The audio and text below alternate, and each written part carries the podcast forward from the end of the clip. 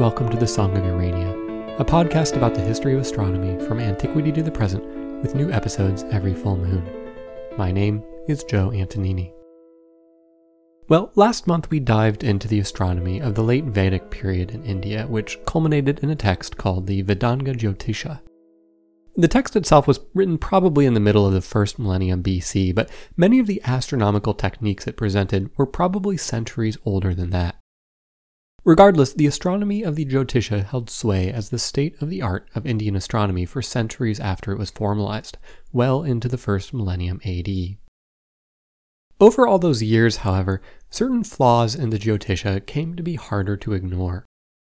Of course, the big one is setting the length of the year to 366 days, but other periods of time were also slightly inaccurate, and over the years these inaccuracies grew and grew and became more apparent. Furthermore, the Jyotisha was also fairly limited in its scope. It was explicitly written as an aid in calculating the appropriate times to perform the requisite rituals in the Vedic calendar. And so it just didn't have anything to say about other aspects of astronomy, like the motion of the planets or how to predict when eclipses would occur. It's also in these first few centuries of the first millennium AD that contact with the West began to expand, and knowledge of new techniques in the astronomy of Greece and Babylonia started to reach India. One of the earliest indications of this change is from the astronomer Virudha Garga, who was probably active early in the first century AD, around the turn of the millennium. Incidentally, this Virudha Garga is not to be confused with a sage who composed one of the hymns of the Rig Veda and is simply known as Garga. Virudha Garga is mostly remembered for a text that is attributed to him, which is usually called the Gargiya Jyotisha. As with the other texts from this era and earlier, we still can't definitively attribute this work to a single individual, and it was more likely to have been composed from the writings of a number of astronomers over several generations and then ascribed to one individual. But the book contains several references to the Greeks. Now, during the explosive expansion of the Macedonian Empire under Alexander the Great in the late 4th century BC, Alexander famously claimed to have conquered the known world all the way out to India. Now, this was perhaps a bit of propaganda. Alexander made it some of the way into the Indus River Valley, and it should be noted that he made it further than the Persian Empire ever managed. But it was nevertheless essentially a toehold on the subcontinent and didn't even reach to the modern day borders of India. But Alexander's conquests began to strengthen trade networks between India and the West, and ultimately facilitated the exchange of information between East and West. Well, based on some of the references to the Greeks in the Gargiya Jyotisha, it seems that the invasion of the Greeks was a fresh experience for at least one of the astronomers who contributed to it. But Virudha Garga himself seems to have been quite admiring of the Greeks, at least scientifically. He wrote, quote, The Greeks are indeed barbarians, but amongst them this science of astronomy is well established. Therefore, even they are honored as rishis, or sages. A more comprehensive piece of evidence for the influence of Greek astronomy on Indian astronomy came in the next few centuries with a work called the Yavana Jataka. This was a work that was directly based on a Greek text that several Indian astronomers translated into Sanskrit and converted into verse. The original work was probably written in Alexandria in the early 2nd century AD and was first translated and versified just a few decades later. The text is almost entirely astrological and taught the reader how to read horoscopes, since by this point in time, that's what Hellenistic and Roman society was almost exclusively interested in in their astronomy. The name itself, Yavana Jataka, comes from the Yavana kingdom, which is also known as the Indo Greek kingdom. This was a kingdom of mostly Greek people in what would today be modern day Pakistan. You may recall from the early episodes on Greece that Greece underwent a period of expansion where groups of Greeks would travel to distant lands and establish colonies there, over time spreading from the Iberian Peninsula in the west all the way out to the Black Sea. Well, some of these settlers traveled east to Persia, but the Persian state was generally not happy to see the growth of foreign settlements in their empire. So, periodically, the Persians would forcibly relocate the Greeks to the eastern side of their empire, Eventually, Alexander's conquests extended Greek rule out to these peripheries and reconnected these Greek settlements to the broader Hellenistic world. after Alexander's death, his short lived empire fragmented, and eventually the Greco Bactrian kingdom developed out of the eastern portion, and later on, the eastern portion of that developed into the Indo Greek kingdom, which lasted from about 200 BC until the turn of the millennium. But the older name for this kingdom, the Yavana kingdom, derives from the word Ionian. At any rate, despite the fact that modern day Greece and India are really quite far apart, in Hellenistic times, Greek culture was right at India's doorstep, so, the major influence of Greek astronomy on Indian astronomy is perhaps more plausible than it might at first glance seem. Well, as new developments in astronomy from Greece made their way into India, Indian astronomers could no longer ignore the shortcomings of the Vedanga Jyotisha. A few centuries into the first millennium, it was clear that a new approach to astronomy was needed. So, by around the 4th and 5th centuries AD, we start to see a new series of works produced that codified these new developments. These works are called Siddhantas. The term Siddhanta translates from Sanskrit as something like settled doctrine or final conclusion. So it was meant to be a kind of summing up of the centuries of studies on a particular topic. The Siddhantas as a genre are not exclusively astronomical. In fact, only a few of them deal with astronomy. Traditionally, there were 18 of these Siddhantas, but as with the texts of ancient Greece, most of these were lost. And also similar to ancient Greece, in many cases, later authors impersonated the famous sages of yore who wrote the original texts in order to steal a bit of prestige for their own works. Most of the Siddhantas deal with topics in theology and philosophy and Hinduism and Buddhism, but five of them deal with astronomy. One of the general features of the astronomical Siddhantas is that the astronomy has, by this point, clearly become much more sophisticated. And more than that, it has become interested in a much wider range of phenomena than the Jyotisha. Which, to be fair, is not terribly difficult to do since the Jyotisha was pretty short and couldn't cover too much material. The first of these five Siddhantas is called the Pitamaha Siddhanta and isn't really too much of interest except to show that despite advances in other astronomical schools, there was still a contingent of astronomers who held to the ways outlined in the Vedanga Jyotisha. The astronomy of the Pitamaha Siddhanta is more or less identical to the astronomy of the Jyotisha and has the same focus on the calendar and bases its calendrical system on the same yuga of five years. A kind of intermediate work is the Vasishtha Siddhanta, which was named after the ancient sage Vasishtha, one of the authors of the Rig Veda. The Vasishtha Siddhanta has a number of real developments over the Jyotisha, but compared to the next three Siddhantas, it's the most inaccurate. The first really new feature we see in it reflects the influence of Babylonia and Greece on Indian astronomy by this point. The Vasishtha Siddhanta introduces the 12 signs of the zodiac as a way to measure ecliptic longitude and divides each of these signs into degrees and minutes, just as the Babylonians and Greeks did.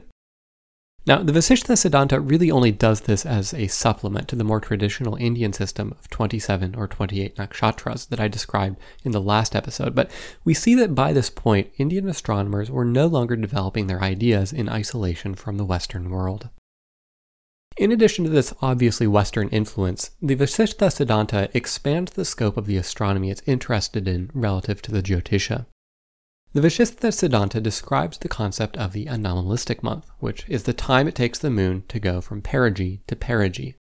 The moon's orbit is slightly elliptical, so when it's closest to Earth at perigee, it moves faster than average, and when it's farthest from the Earth at apogee, it moves more slowly than average.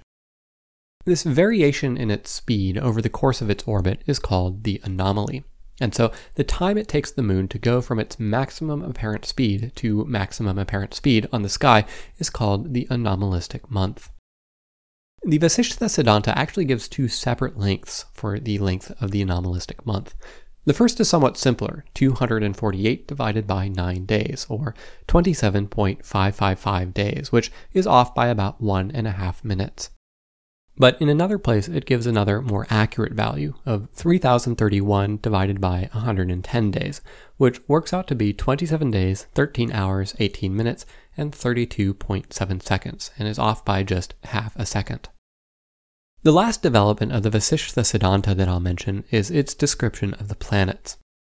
The treatment isn't terribly sophisticated, but it's nevertheless a fairly monumental development just by sheer virtue of it being there at all. The text names the five planets and describes their motions, both qualitatively and quantitatively. It says that the planets in general have a prograde motion from west to east, but that they undergo periods of retrograde motion as well, with stationary points in between and then it gives the values for the synodic periods of the five planets, along with the ratio between the sidereal period and the synodic period. Well, the next two Siddhantas seem to have been of a more explicitly Western origin. The first of these is called the Palisa Siddhanta, and it's believed that the name Palisa refers to a Greek astronomer whose name was some variant of Paul. During the Islamic era, a Muslim astronomer named Al Biruni was more specific and wrote that this author was a Greek from some city called Saintra that al-Biruni was not himself familiar with, but he speculated that this Saintra may have been a Sanskrit version of the city Alexandria. Now, one thing I should mention at this point is that by the time that the Siddhantas had been written in the middle of the first millennium, Indian astronomy had evolved to become heavily mathematical. In fact, as in ancient Greece, there wasn't a strong distinction between mathematics and astronomy. Mathematics was simply a part of doing astronomy, and many of the great Indian astronomers were also the great Indian mathematicians. If you were to listen to a podcast on the history of mathematics, the episode on Indian mathematics would turn up mostly the same list of names and texts. So, with the Palisa Siddhanta, many of the new developments are, from a conceptual standpoint, rather unremarkable. But from a technical standpoint, they represented a huge advance in the mathematical techniques of the astronomers of this period. The Palisa Siddhanta gives you, for instance, methods to calculate the position of the sun and moon. First, by calculating the position of the mean sun and mean moon, and then applying the corrections you need to make to account for the fact that the orbits are elliptical, so the sun and moon do not move uniformly on the sky. Sometimes they move faster, and sometimes they move slower. This technique for correcting for the anomaly was called the Kendra, and unfortunately the text just gives the steps that you need to do to perform the calculation, but it doesn't actually show how this method was derived. In another place, the Palisa Siddhanta has an equation, which is today called the sunrise equation, because it can be used to figure out when sunrise and sunset will be over the course of a year, and from that you can get the length of day and night. Rather than the simple linear zigzag function that the Vedanga Jyotisha used, along with the ancient Babylonians and Egyptians, where each day gets longer by a constant amount until the summer solstice, and then gets shorter by a constant amount until the winter solstice, the method in the Palisa Siddhanta is actually trigonometric and accounts for the spherical geometry of the Earth. To make these kinds of trigonometric calculations possible, the text also includes sine tables, which list out the values of the various trigonometric functions at different angles. The other Siddhanta with a clear Western influence was called the Romaka Siddhanta, the name Romaka being a Sanskritization of the word Roman. Traditionally, it was attributed to an author named Srisena, but later scholarship has found that he compiled the work from earlier sources, and apparently did so rather poorly. Even not too long after the work was written, there were those who doubted Srisena's competence. The astronomer Brahmagupta, about whom I'll have more to say later, wrote that Srisena had, quote, taken a heap of jewels and turned it into a patched rag, end quote. At any rate, the astronomy of the Romaka Siddhanta is quite similar to the astronomy of Ptolemy, and many of the measurements it presents are very close to the Ptolemaic values. Now, this could, on the one hand, simply be a coincidence because the Ptolemaic values were fairly accurate, but they seem to be too similar to just be a coincidence. That said, the numbers aren't identical either, which suggests that the Indian astronomers had taken Ptolemy's techniques and used them to make their own measurements, rather than copying his numbers wholesale. And it should be said as a reminder here of episodes 21 and 23 that when I say Ptolemy's numbers and Ptolemy's techniques, it's really Hipparchus's numbers and Hipparchus's techniques, and Ptolemy was mostly recording Hipparchus's work for posterity. So, for example, in the Romaka Siddhanta, the length of the tropical year is given to be 365 days, 5 hours, 55 minutes, and 12 seconds, whereas Hipparchus had gotten a value of 365 days, 5 hours, 55 minutes, and 15.8 seconds. So these two measurements were within 4 seconds of each other, but they were both about 6 minutes longer than the true value. So clearly, the author of the Romaka Siddhanta wasn't just cribbing off of Ptolemy, but it's also the case that the two values are too close to just be a coincidence.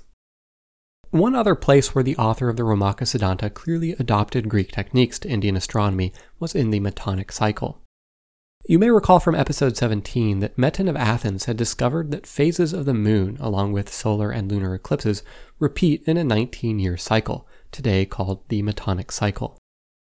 Once you've established this cycle, predicting eclipses becomes much easier because you just have to look at what happened 19 years ago to predict what is going to happen today. The trouble is that the Metonic cycle is not an even number of days, or in particular, since Indian astronomy recognized several different kinds of days, it wasn't an even number of savana days or civil days from sunrise to sunrise. But by multiplying the cycle by 150, they got a cycle that was quite close to being an even number of Savana days. The last of the five astronomical Siddhantas is the Surya Siddhanta, and was the most sophisticated of the bunch. As was generally the case with classical Indian literature, the Surya Siddhanta was written in verse.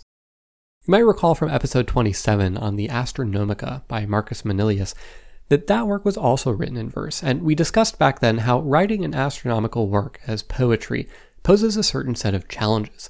Namely, that there are just a lot of numbers that you need to convey, and it's just difficult and frankly boring to do that in verse.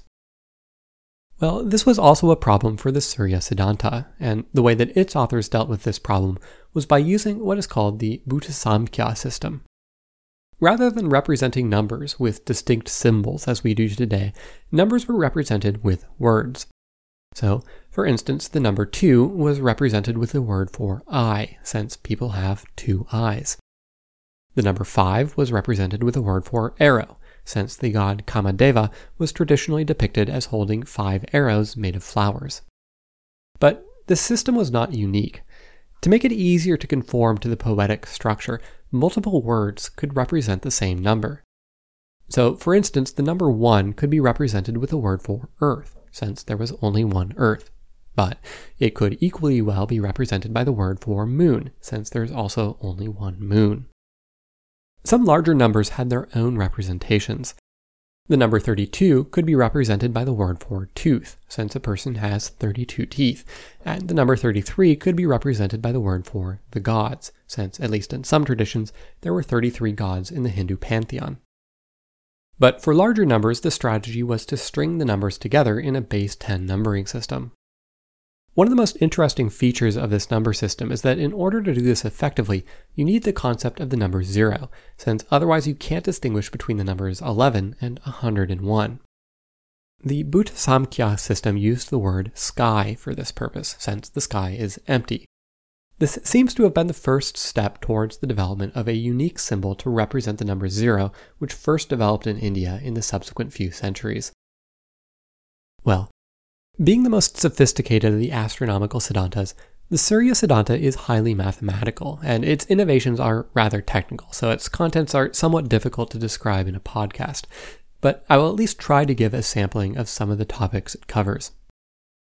At its foundation is a quite complete description of spherical astronomy.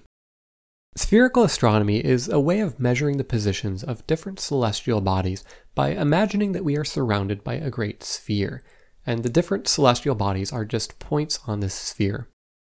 When we do this, there are a couple of important landmarks. There is the zenith, which is the point right above our heads, and the nadir, which is the point directly below our feet. The Surya Siddhanta calls these the Urdhva swastika and the Adha swastika, respectively. Urdhva meaning upward and Adha meaning downward. The word swastika means exactly what you think. Despite its later association in the West with Nazism, the swastika originated in India, and the symbol has had a variety of meanings, often as a good luck symbol, since the name literally translates into something like well being. But the symbol also seems to have long had an association with the universe as a whole. A possible source of this association is from the North Celestial Pole. If you imagine drawing the Little Dipper four times over the course of a day, six hours apart, each time it will be 90 degrees rotated, and at the end of the day, you will have drawn something that looks a little bit like a swastika. Incidentally, the Surya Siddhanta has another similarity to the Astronomica of Marcus Manilius, in that it posits that just as there's a pole star at the north celestial pole, by symmetry, there's also a pole star at the south celestial pole. At any rate, halfway between the zenith and the nadir is a great circle which represents the horizon, and we can't see anything that is below the horizon. The Surya Siddhanta then marks the cardinal directions of north, south, east, and west, and gives a method for finding them. Plant a stick in the ground and draw a circle around it. Then watch the shadow of the stick over the course of a day. Sometime in the morning and the afternoon, the end of the stick's shadow will exactly touch the circle. Mark those two points. Then draw a line between them, and that tells you the direction of east and west.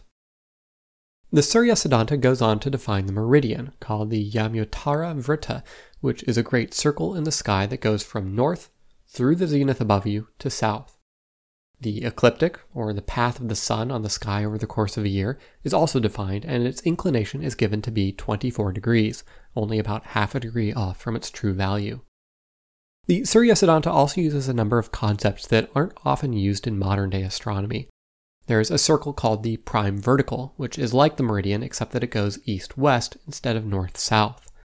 And there's also the 6 o'clock hour circle, which also starts out at east and west, but goes through the north celestial pole rather than the zenith.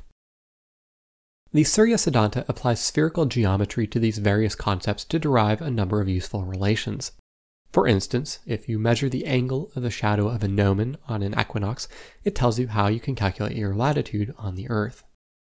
This is admittedly a fairly straightforward calculation to make, but it has more complicated relationships too, like the declination of the sun as a function of its ecliptic longitude. This then can be used to calculate when the sun rises and sets over the course of a year. The last thing I'll mention about the Surya Siddhanta is its description of the planets. By the time we get to the Surya Siddhanta, Indian planetary astronomy has really come a long way. In the last episode on the Vedanga Jyotisha, my discussion of the planets was mostly about how they didn't have much to say about the planets. There are a few plausible references in the Vedic literature, but they're fairly oblique and don't really have much to say except that the planets exist. By contrast, the discussion of the planets in the Surya Siddhanta is quite comprehensive. To start off with, the Surya Siddhanta actually identifies the five planets, which is more than can be said of the astronomical literature of the Vedic period. And more than that, it orders them based on the speed of sidereal motion, with the moon being closest to the Earth, and then Mercury, Venus, the Sun, Mars, Jupiter, and Saturn being the most distant. It also identifies the retrograde motion of the planets. Compared to the Greeks and Babylonians, the Surya Siddhanta uses a finer grained classification system. You may recall that the Babylonians had five points that they were interested in, called stations. There was first appearance when the planet emerged from behind the sun, the first stationary point when the prograde motion stopped, opposition, and then the second stationary point when the retrograde motion stopped, and finally the last appearance, after which the planet went back behind the sun. Well, the Surya Siddhanta divides the orbit into eight kinds of motion. Three of these are periods of retrograde motion. There is Vakra, or retrograde motion, Anuvakra, or somewhat retrograde motion, and Kutila, which is transverse or stationary. Then there are five categories of prograde motion Manda, or slow, Mandatara, very slow, Sama, even, Sigra, swift, and finally Sigratara, or very swift. The Surya model of planetary motion was more than qualitative, though. It was of a similar level of sophistication as Ptolemy. Now, the challenge with modeling the observed movements of the planets is that you have several complications you have to account for. First off, since the Earth is revolving around the Sun, we are observing the planets from a moving platform. Then, secondly, the observed motions of the planets have to be corrected for the fact that both the planet's orbit and the Earth's orbit are not perfectly circular. As we learned from episode 20, there are two ways you can model this, which turn out to be mathematically equivalent. One is with eccentric circles. You assume that the planet is moving in a circle, but the center of the circle is somewhat offset from the Earth. This center point then revolves around the Earth as well. The other way you can do it is with epicycles. With epicycles, we take the planet's orbit and then we add on a second, smaller circle and put the planet on that. Well, the Surya Siddhanta uses both techniques to model the planetary motion. The motion of the Earth's orbit is captured by the epicycles, but the planets are also placed on eccentric circles to account for the fact that their orbits were also eccentric. In addition to detailing this highly sophisticated planetary model, the Surya Siddhanta provides the various parameters that go into it, based on, most importantly, the synodic periods of the planets. It then combines these various periods to find a universal cycle that all the planets participate in. This grand yuga is about 180,000 years long, 65,746,575 days to be precise. At the beginning of this period, all the planets are in conjunction, and they do not return to conjunction altogether until this 180,000 year cycle is completed. Finally, the Surya Siddhanta combines this grand yuga into ever longer periods called the Mahayuga. The Mahayuga gets divided into four ages, much like the five ages of man that Hesiod described. The first of the Mahayuga's ages is called Krita, or the Golden Age, and lasts 1,728,000 years. During this time, mankind was governed by the gods, and all that man produced was ideal and pure. During the age of Krita, the Vanaparva says, quote, Men neither bought nor sold. There were no poor and no rich. There was no need to labor, because all that men required was obtained by the power of will. The chief virtue was the abandonment of all worldly desires. The Krita Yuga was without disease. There was no lessening with the years. There was no hatred or vanity or evil thought whatsoever, no sorrow, no fear. All mankind could attain to supreme blessedness. Krita is followed by Treta, the Silver Age, which lasts 1,296,000 years. One of the symbols that appears in depictions of these ages is of a bull, who represents Dharma, which can very roughly be translated as virtue or morality or religious duty. During the age of Krita, this bull stands sturdily on the four legs of religion, symbolizing the four Vedas. But in Treta, one of these legs has disappeared. In fact, etymologically, the name Treta just means three. So this is the age of three. During this time, mankind was no longer ruled completely by the gods and had to turn to sacrifice to acquire the favor of the gods. Mankind had to engage in labor and commerce, Thus, it's during Treta that the castes emerge, with the Brahmins devoted to performing the sacrifices, the Vaishyas to trade and commerce, and the Sudras to work the land and perform other labor. But during this time, there was no conflict between the classes. Treta is followed by Dvapara, the Bronze Age, which lasts 864,000 years. During this time, the third of the bull of Dharma's legs has disappeared, and the bull is left standing more precariously on only two legs compassion and truthfulness. And in fact, the word Dvapara means two, so this is literally the age of two. Now, conflict and envy enter the world, wars break out, and officials become corrupt. The commoners distrust their rulers. And finally, the current age is called Kali. It is the Iron Age, and we are 432,000 years into this present age. Now rulers have abandoned virtue entirely, and people struggle simply to survive. If we look at the lengths of these four ages, we find that the ratio of the lengths of these ages to each other is then 4 to 3 to 2 to 1.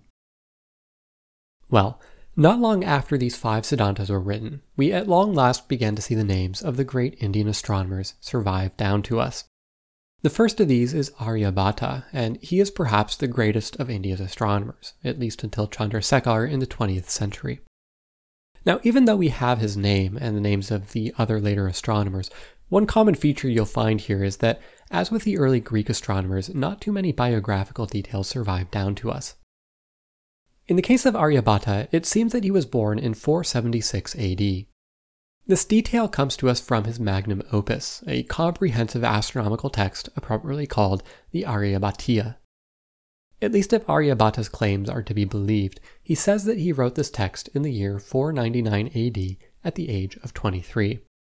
Now, this does seem to be absurdly young for a work of its sophistication, but if we look at the other greats that science has offered us, it's perhaps not without precedent. After all, Richard Feynman developed the path integral formulation of quantum mechanics at 23 as well. Évariste Galois developed what is today known as Galois theory at the age of 20. By contrast, Albert Einstein was a bit of a late bloomer, waiting until the age of 25 to develop the theory of relativity. So we shouldn't reject out of hand the possibility that he really did write this work at 23. Aryabhata's location is somewhat more uncertain than the year of his birth. He writes that the science of astronomy is held in high esteem in Kusumapura, which is in northeast India in the Ganges River plain, but doesn't directly say that that is where he's from. Nevertheless, because of this, he is associated with this area, but later astronomers frequently say that he came from Asmaka country, which is in the far south. And in support of this, the textual record indicates that his writings were frequently studied and commented on in the south of India, so he seems to have had strong ties there. It's possible that he was born in one of these locations, but moved to the other to work, probably being born in Asmaka and moving to Kusumapura, which is closer to the locus of political power in India. The Aryabhatiya is broken into four sections. The first of these is the Gitikapada. This is a kind of introductory section which describes the importance of astronomy and lays out some of the basic techniques that will be used. Already here we see an important innovation. Here, Aryabhata introduces a new numbering system, which is today just called the Aryabhata numbering system. The older Bhuta Samkhya system that I described earlier was as you can probably imagine, somewhat cumbersome. Each number got an entire word, and there were multiple words that could correspond to a particular number. This was useful for poetry where one word might fit the verse if another wouldn't do, but it's really pretty annoying if you're trying to compute something. Aryabhata associated a number with each possible syllable that is allowed in Sanskrit phonology. Each syllable is one consonant followed by one vowel. There are 33 consonants and 9 vowels. Each consonant gives the numeral, and the vowel gives the place in the number. The first 25 of the 33 consonants just give the numbers 1 through 25. After that, they go up in increments of 10. So the next one, y, is 30, then r is 40, and so on up to 100. Because the consonants get you up to 100, the vowels then let you move up in factors of 100 rather than factors of 10 as we have in our unit system. So numbers ending in the vowel A are multiplied by a 1. Numbers ending in I are multiplied by 100. Numbers ending in a U are multiplied by 10,000, and so on. Since there are 9 vowels, this gets you all the way up to 10 to the power of 16, or 10 quadrillion, which is large enough for all practical purposes. The numbers were denoted the opposite way they are today, so the smallest digits were written first and the most significant digits came last. So, for example, the number 215 would be represented as na ki, na for 15 and ki for 200. Now, some of the numbers aren't directly included. So, for instance, there are unique sounds for numbers up to 25, but after that it skips to 30. So, for a number like 26, you'd just join two separate numbers, 20 and 6. This system had a couple of big advantages over the earlier Bhuta Samkhya system. Firstly, it was completely regular. Rather than needing to remember which of the various words corresponded to which numbers, the word itself told you what the number was. You just had to remember the order of the alphabet and apply the rules. The next big advantage was that it was very easy to get a sense of a number's size. Now, the Bhuta Samkhya system did have one nice feature, which is that, like our modern numbering system, you could just string numbers together and implicitly get larger and larger numbers, since each digit in the number represented another factor of 10. But the nice thing about associating each place in a number with a unique vowel is that just by looking at the vowel of the last digit, you can immediately tell how large the number is. You don't need to go through the pesky task of counting the digits in the number to figure out if it's 10 billion or 100 billion. The number just tells you itself.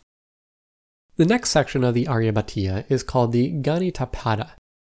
This section is purely mathematical and develops all the necessary mathematical machinery for the astronomy in the later sections. As I mentioned earlier, at this time there wasn't a large distinction between mathematics and astronomy. Mathematics was generally developed for the purpose of astronomy, and the great astronomers were, by the nature of what they were doing, also great mathematicians. That said, as with the Greeks, although the ancient Indians did closely associate the two subjects, they also did recognize that they were distinct, which is why these topics get their own unique sections rather than mushing them together with the astronomy.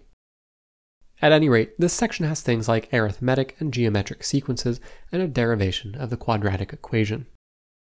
The third section is called Kalakriyāpada, and this is where the astronomy really gets going. Here, Aryabhata deals with techniques for keeping time, how to measure the solar year and the lunar year, and how to insert intercalary months into the calendar. Then he gets into the planetary models. Here, he takes the model of the Surya Siddhanta and makes it even more sophisticated. The Surya Siddhanta model was an eccentric epicycle model. That is, it had both eccentric circles and epicycles. In modern terms, the epicycles accounted for the Earth's motion around the Sun, and the eccentric circles accounted for the eccentricity of the planet's orbit. But of course, the Earth itself is also on an eccentric orbit, so this model could not account for that eccentricity. To deal with this, the Aryabhata added a modification, where the revolution of the epicycles varied between even and odd quadrants. This ended up producing a planetary model that rivaled Ptolemy in its accuracy.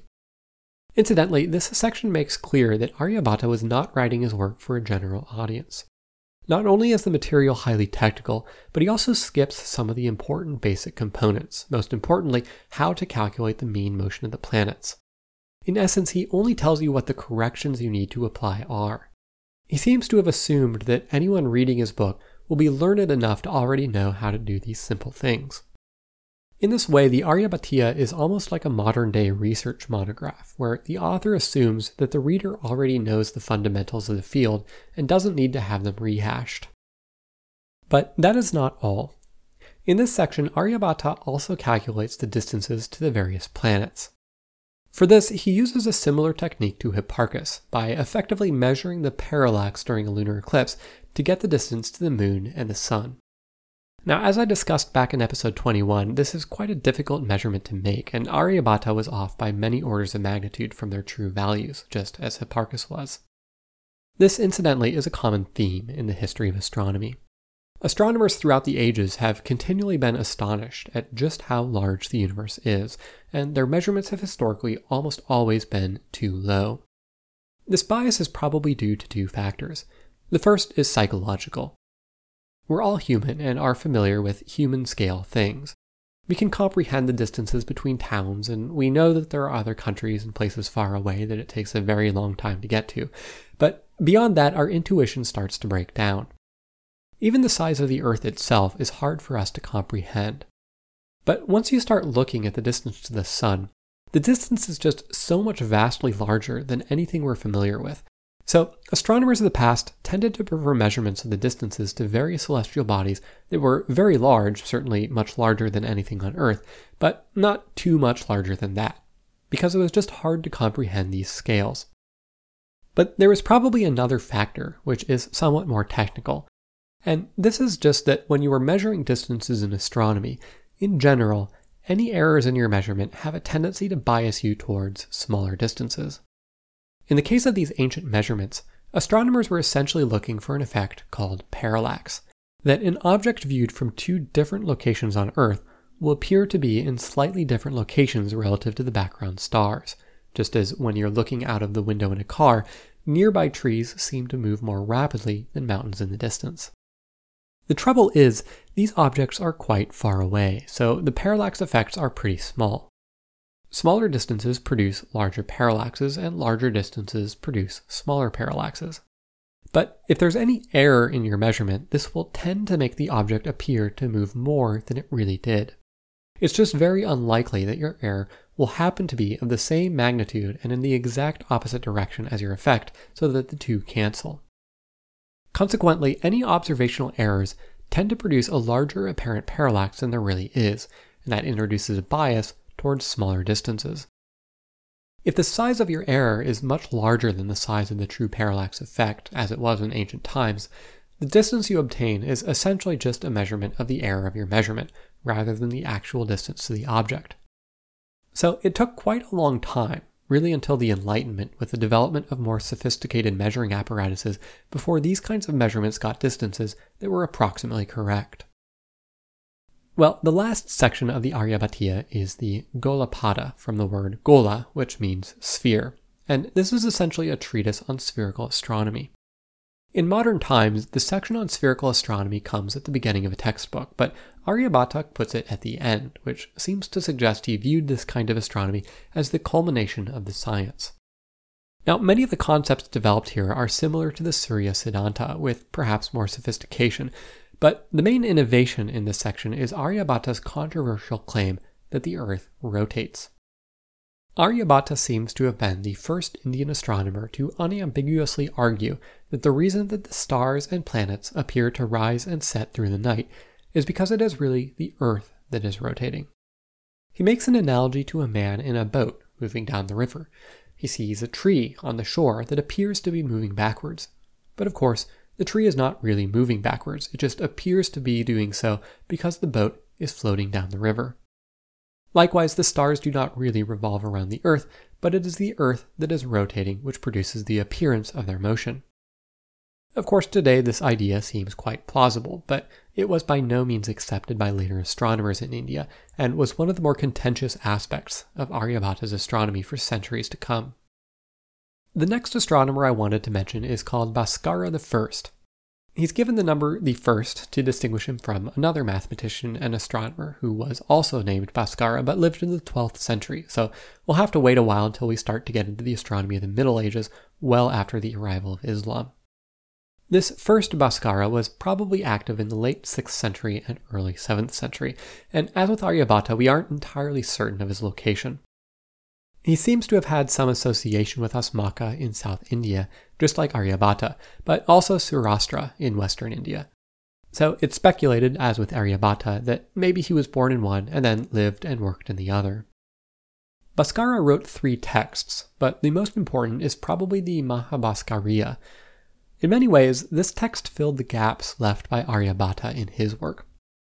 As I said earlier, Aryabhatiya is almost like a research monograph and seems to assume that the reader is intimately familiar with the state of the art of astronomy of the day. Even fairly technical details like how to compute the mean motions of the planets are omitted. And the text is fairly terse, so if you're just reading it in isolation, it's hard to really learn from it. It's an ancient version of the stereotypical abstruse mathematical textbook that just lists the theorems and says that the proofs are left as an exercise to the reader. The Mahabhaskariya is a gentler introduction to Aryabhata's astronomy. Bhaskara I includes the details that were beneath Aryabhata to include, like how to compute the mean motions of the planets. In fact, Bhaskara is generally credited as being the one to invent a particular technique he calls Kuttaka, because Aryabhata's mentioning of it is so impenetrable that it's not really obvious that he really figured it out. The Kuttaka literally means pulverization, which is interesting because Bhaskara's instinct to name it this seems to have paralleled Isaac Newton's instinct to choose the name calculus for his discovery, which literally means pebble. Calculus and Kuttaka are really quite distinct things, but both rely on a general mathematical technique of taking a larger thing and then repeatedly breaking it up into smaller and smaller bits that can be more easily analyzed. Well, the Kuttaka is an algorithm for finding solutions to the Diophantine equations, and at the time Bhaskara was writing, it was the most sophisticated algorithm developed. A Diophantine equation is an equation where all the coefficients and unknowns are integers. So, in the simplest kind of Diophantine equation, you might have something like a times x plus b times y equals c, where a, b, and c are integers that are given to you, but you need to figure out the numbers x and y and they have to be integers as well. These kinds of equations come up in astronomy when you're trying to find the length of the overall period it takes two cycles to line up. For instance, if you know the synodic period of Mars, this will tell you how long it will take Mars to go between opposition and opposition. Likewise, if you have the synodic period of Saturn, this will tell you the time it takes Saturn to go between opposition and opposition. But let's suppose Mars and Saturn are in opposition at the same time, and thus are in conjunction with each other. How long will it be before this happens again? Figuring this out, at least in terms of an integer number of days or months as the ancients were interested in doing, requires you to solve a Diophantine equation. Bhaskara I's other claim to fame is that he was the first to correctly describe the physical mechanism of solar and lunar eclipses. I mentioned in the last episode that in the late Vedic period, the prevailing theory of eclipses is called the Rahu Ketu theory of eclipses. Now, to maybe make a bit of a pedantic distinction, astronomically, this older theory was correct. Rahu and Ketu were essentially the two nodes of the moon's orbit, and so it identified the fact that an eclipse would only occur when the moon was full or new as it passed through one of these nodes. But the Rahu Ketu theory had no physical mechanism for why this occurred. It seems to have been understood somewhat mythologically, as the moon or sun getting devoured by a beast at these points. Bhaskara I provided an astrophysical model of eclipses in Indian astronomy. He argued that lunar eclipses were caused by the moon entering into the shadow of the earth. He wrote, quote, The orbit of the moon is below that of the sun. Just as a cloud moving from behind covers the sun, so does the moon moving faster cover the sun from behind. That is why the western part of the sun is eclipsed by the moon first and the eastern side released last. Owing to differences in the latitude, eclipses are sometimes seen and sometimes missed. Well, the last astronomer I will mention in our tour of ancient astronomy is Brahmagupta. Brahmagupta was born in the beginning of the 7th century, probably about one or two generations later than Bhaskara I. Here, we are at least somewhat more confident about his location, coming from the north of Gujarat in the Indus River Valley. Brahmagupta's principal work is the Brahmasphuta Siddhanta, which he wrote at age 30 in the year 628. The work consists of 24 chapters, most of which are a comprehensive summary of the known astronomy of the time. But probably the chapter everyone remembers best is chapter 11, in which Brahmagupta gives a no holds barred critique of all the other astronomical systems that had been proposed. Religious dogma was no barrier for Brahmagupta, and he started by aiming his sights at the Vedanga Jyotisha, and argued that the five year yuga is a terrible system for timekeeping, but his critiques were not limited to the Hindu religion. He also brings the Jains into the mix and says that their notion that there are two suns and two moons is patently absurd. He even attacks the great Aryabhata for his various innovations, but above all, believes that Aryabhata made a fool of himself for proposing the ridiculous idea that the Earth rotates. The idea that lunar eclipses are caused by the Earth's shadow is also attacked. Well, Brahmagupta seems to have been a rather strong headed youth when he wrote the Brahmasphuta Siddhanta, but he apparently mellowed with age. 37 years later, at the age of 67, he wrote another work called the Khanda Khadyaka. By this point in his life, it seems he had more or less come around to Aryabhata's astronomical system, and this book is heavily based on it, and he even provided a few improvements of his own. In the end, Brahmagupta turned out to be one of the most highly influential astronomers in history, both of his works were translated into Arabic not too much later in the 8th century, very early in the development of Islamic astronomy. Consequently, they were tremendously influential on the Islamic astronomy of the Middle Ages, which we will eventually get around to on this podcast. Well, perhaps the next major astronomer in India is Bhaskara II, and as I mentioned earlier, he is in the 12th century, so by the time we get to him, we are well into the Islamic era in India. So his story will have to wait until then. With that, we will leave India behind, at least for the time being, and move to the northeast, to another great civilization that has existed continuously since the ancient world China. I hope you'll join me then. Until the next full moon, good night and clear skies.